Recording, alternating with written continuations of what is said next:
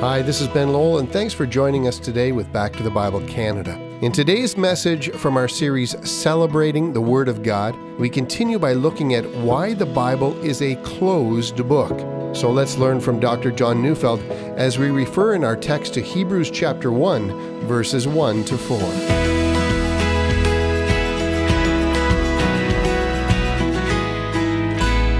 The word exclusive is somewhat of a negative word. It means that others, either people or things, are kept from something. And if you have an exclusive club, it might mean that women or minorities or people under a certain income bracket cannot attend. And most of us react badly to that. We don't like it. We prefer the opposite inclusive, welcoming, including, adding more. It means that the club is open to everyone who wants to be a part of it. But the word exclusive, which comes from the word to exclude, can be seen as positive. If you invent something unique, you will likely get a patent in which you will be given exclusive rights to develop the product that you have invested in. Others are excluded because, at least in our society, we think that if we didn't ensure this kind of exclusivity, it would take away the initiative to continually strive for excellence. So, to use another example, if a news organization gets an exclusive right to a story, that's considered of great value because those reporters who work tirelessly to uncover something that would be of interest to all of us ought to get the right to first publication as a reward for their intensive labor. So, exclusive can be seen as positive or negative depending on the circumstances, but however you look at it, the word always refers to excluding something or someone else. You know, in our two week series of celebrating the Bible, we're making some exclusive claims about the Bible. When we claim an exclusive canon, we mean that the Bible contains exactly 66 books and that none can be added and none can be subtracted. The book has been completed. The Bible excludes the addition of any other books, or for that matter, the subtraction of any other book. We are making the claim that the book we have is exactly the book that the Holy Spirit designed for us to have, not one word too many or too few. These words, verses, chapters, and books are the exclusive list of the books that make up the Word of God for us. That is not to say that these are the only words God has ever spoken, but these are the exclusive words that God has given for the entire human race.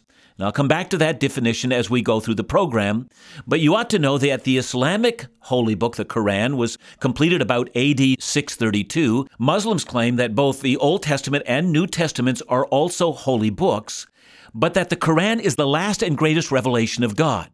And by that, they mean that the Bible is not a closed book, not an exclusive book. A further revelation has and can be added. Now, Mormons say the same thing. They call the Book of Mormon another testimony about Jesus Christ. But Christians argue there can be no other holy book, that this one is exclusive. That is, all others are excluded from the category of God's supracultural truth for the entire human race. This book alone occupies a unique place. In other words, when Muslims or Mormons claim they honor the Bible, would we then, as Bible believing Christians, turn around and also honor their holy books as well? And our response is to say, no, we will not. We claim that the Bible is exclusive. This alone is the Word of God, and all other books are excluded from this category. Now, what reasons might we have for making that claim? And the use of the term exclusive when speaking of the Bible, a positive or a negative claim? Well, let's see if we can understand the Bible's own statements about this matter. We're going to start in Hebrews 1 and then move over to the book of Ephesians. But let's start with Hebrews 1 1 to 4. Now, you will probably remember that I've already used this text in opening this series on the Bible, but now I want us to consider this same verse and see another point the writer of the book is making. So let's read it again. Long ago, at many times and in many ways, God spoke to our fathers by the prophets, but in these last days, He has spoken to us by His Son, whom He appointed the heir of all things, through whom also He created the world. He that is the Son is the radiance of the glory of God, and the exact imprint of His nature, and He upholds the universe by the word of His power. After he had made purification for sins, he sat down at the right hand of the majesty on high, having become as much superior to the angels as the name he has inherited is more excellent than theirs. Now, notice the claims that are being made about Jesus. The first is that Jesus is the radiance of the glory of God, meaning that Jesus himself is the beauty, the greatness, the brightness, and the magnificence of God. And then the writer of the Hebrews now adds another, a second attribute of Jesus. He is the exact imprint of the Father's nature. The Greek word for exact imprint is the word character, which is a word that comes to us from the world of engraving. Imagine an ancient Roman coin in which a stamp or a die is lowered onto a Roman coin. That's the picture. Just as the stamp used in the process and the image on the coin correspond exactly with each other. So says the writer of Hebrews, so also the Father and the Son correspond exactly with each other. And so, two claims about Jesus. First, he is the actual outpouring of the brightness of God. And second, he is the exact imprint of the Father. Now, the writer of Hebrews makes a third claim Jesus upholds the universe by the word of his power. Now, earlier, the writer of Hebrews told us that the Father created the world through the agency of Jesus, and now he tells us that the universe continues to exist moment by moment because Jesus continues to sustain it. That's exactly aligned with what Paul tells us in Colossians 1 16 to 17. For by him all things were created, in heaven and on earth, visible and invisible, whether thrones or dominions, or rulers or authorities, all things were created through him and for him. Now, watch this. And he is before all things, and in him all things hold together. That is, the nuclei of each atom does not fly apart because Jesus, the great creator of all, continues to act inside the creation and holds the creation together or sustains the creation at each microsecond in time. So let's get back to Hebrews. Jesus, the glory of God, the imprint of God, the sustainer of all things. Now, notice the last two attributes of Jesus. Here's the fourth. After he had made purification for sins, that is, Jesus is the one who made it possible for deeply sinful, rightfully condemned, and hell bound sinners to be forgiven and enter into the presence of God. And then, fifth, he sat down at the right hand of the majesty on high. That means that right now Jesus is enthroned in the place of honor and has been given a name that is above every other name.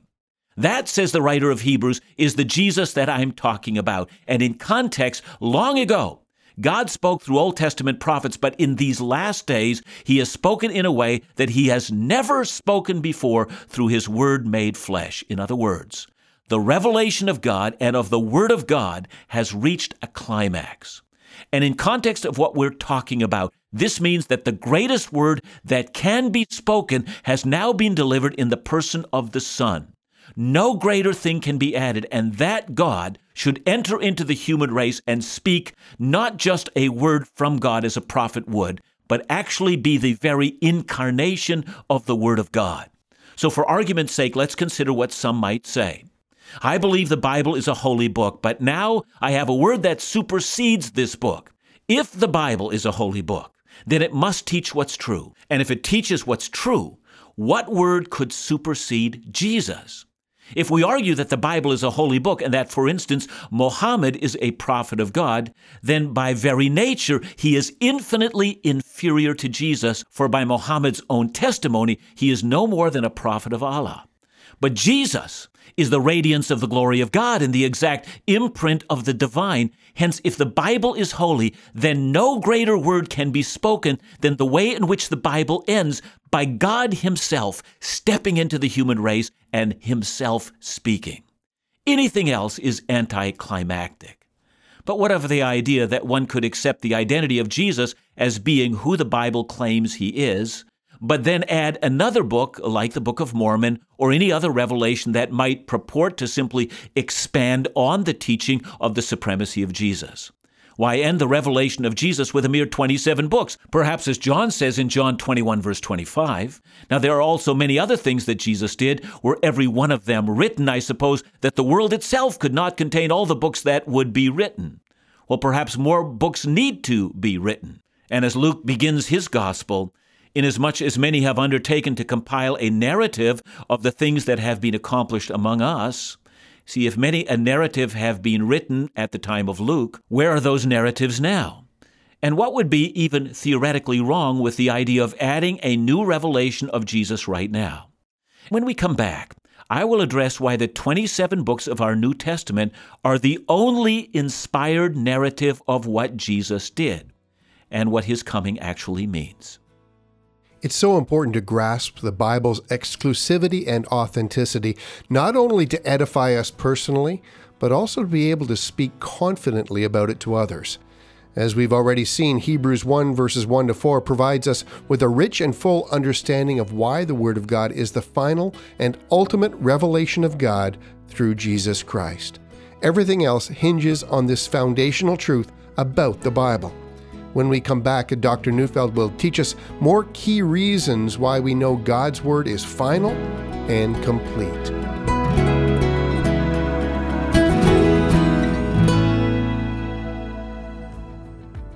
Recently, Sarah called to share. I've been saved for over 50 years, was just a little girl, in fact, and Back to the Bible has been part of my life ever since. Since then, I've given to the ministry, even out of my allowance when I was little. Dr. Neufeld brings scripture to life. There is depth, yet practicality, challenge, but hope. The world has changed, yet Back to the Bible has remained constant in its values and teaching and has embraced technology while ensuring the gospel is not diluted. You do a marvelous work, and I look forward to hearing you every day. Thank you, Sarah. To know the ministry of Back to the Bible Canada is making a difference is a great encouragement. We'd love to hear from you as well. The Word of God is powerful, and we're privileged to teach its truth every day. To touch base, to receive information, or to offer your financial support, call us at 1 800 663 2425 or visit backtothebible.ca.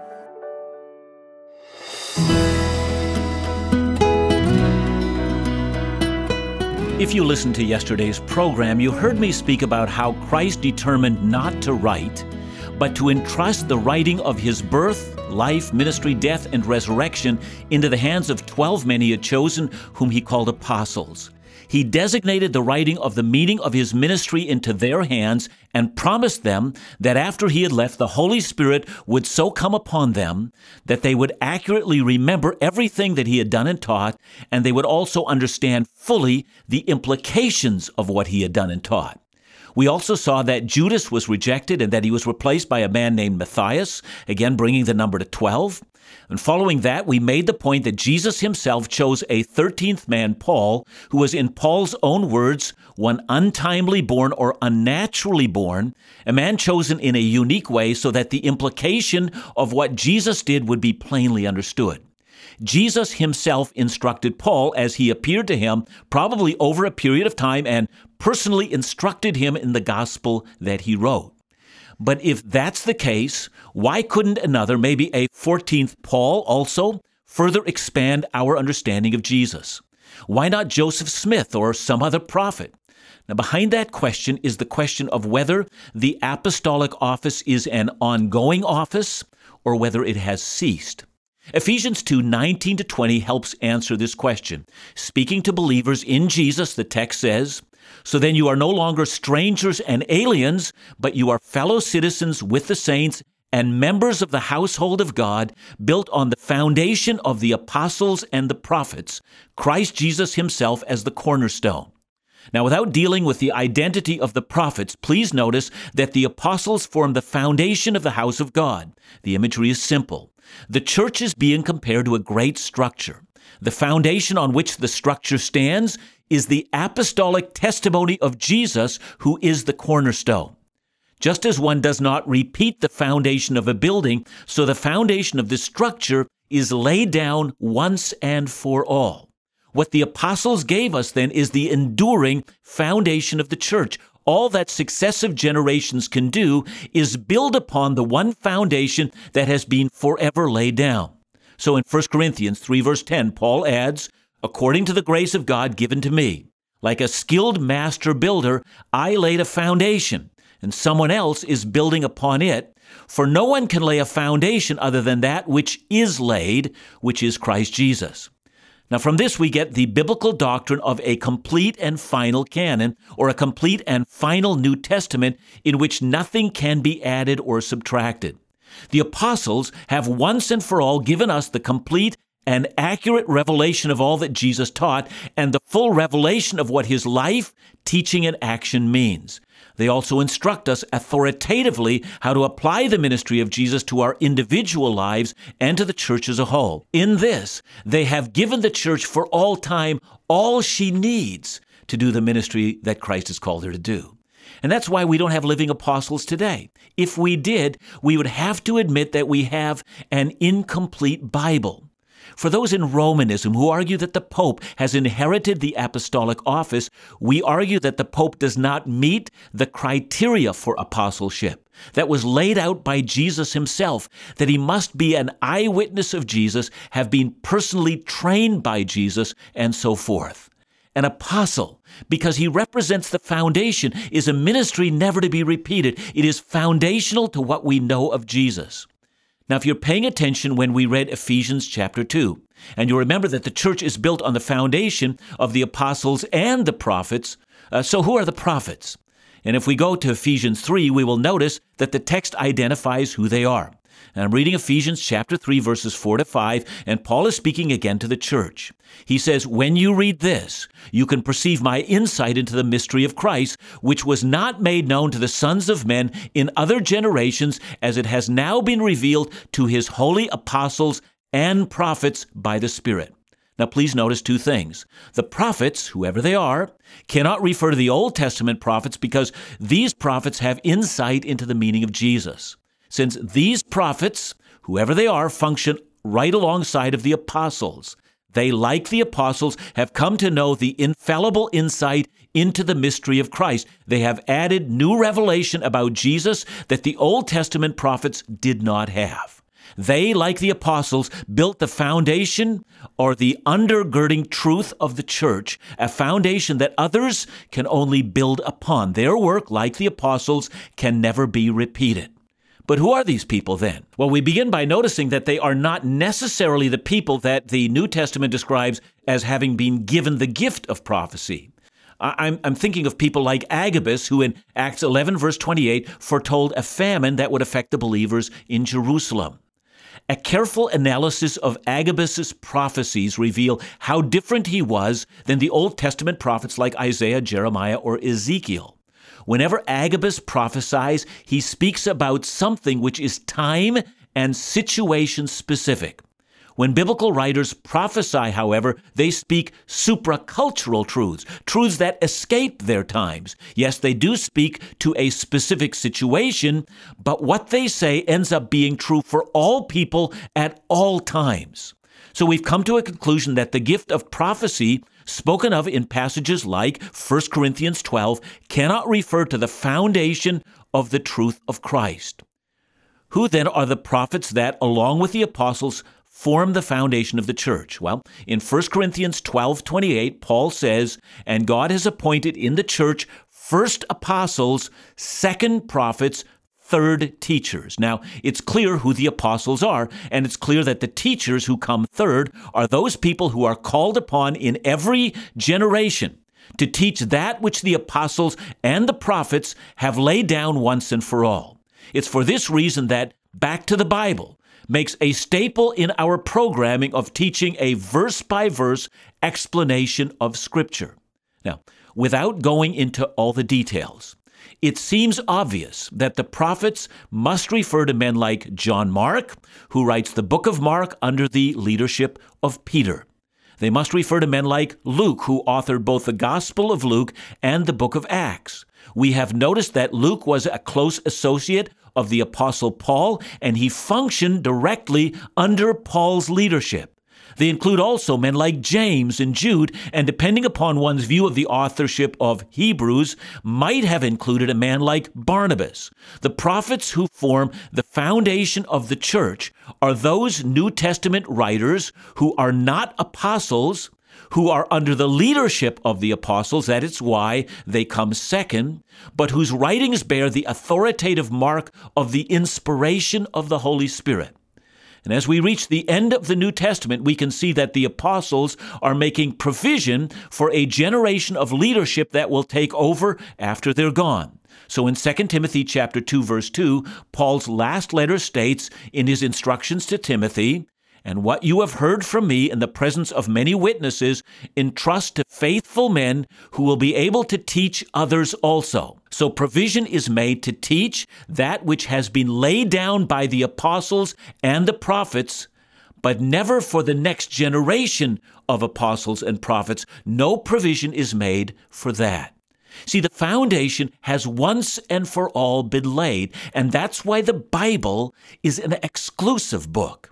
If Jesus truly is who the New Testament declares him to be, then the 66 books form an exclusive book or what we call a closed canon. Christians can be confident that there are good, biblical, and reasonable reasons for arguing that there is no other book like it not the Book of Mormon or the Quran or any other supposed revelation to have come later, can make any claim to be the Word of God, for God has spoken ultimately and finally in Christ. And as you read your Bible, know that you have something precious and something exclusive. It's the only book like it that the human race has.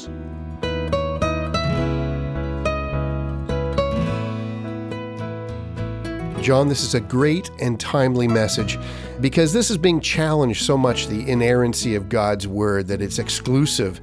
And uh, the biggest challenge, maybe today, is a lot of this is coming from within the church. That's where the biggest challenge is. How do we respond to that? I think the challenge is coming in two ways. There are those who want to add extra revelation to the Bible, and that surely is a challenge and must be combated in the strongest way possible. But the challenge also comes on the other end. You know, I've heard of people who only want to accept the actual words of Jesus, you know, kind of the, the red letter Bible only, and they ignore by that that Jesus never actually wrote a thing, but Jesus entrusted the writing of the entire revelation to others. And so it makes absolutely no sense whatsoever for individuals to speak that way. But we see this happening in two ways those who want to contract our Bible and those who want to expand our Bible. And I think we have to continually come back to this same thing that I've said. The Bible is an exclusive book. Nothing can be added, nothing subtracted. What has been given by God is exactly the way God intended it, and it and only it can be for our long term eternal good. I hope that today's message has impacted you in a meaningful way as we're reminded again of why we can trust the finality of the Bible.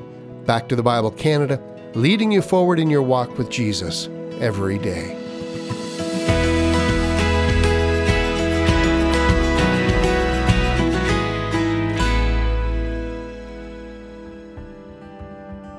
February 28th will be the last day to participate in our international ministry match campaign.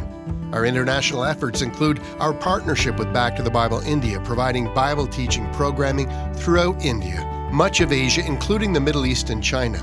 It also provides funding for our annual Pastors Bible Teaching Conferences, the next two taking place in Delhi and Hyderabad in June of this year. Your efforts allow these important ministry initiatives to take place whereby thousands are discipled, pastors are instructed, and the Word of God is taught. Also, your participation provides critical resources for the launching of the daily Bible teaching program, translated into key international languages available both nationally and globally, beginning with Mandarin. Join us this month for our international match campaign and see your donation doubled up to $25,000. So call today at 1 800 663 2425 or give online at backtothebible.ca.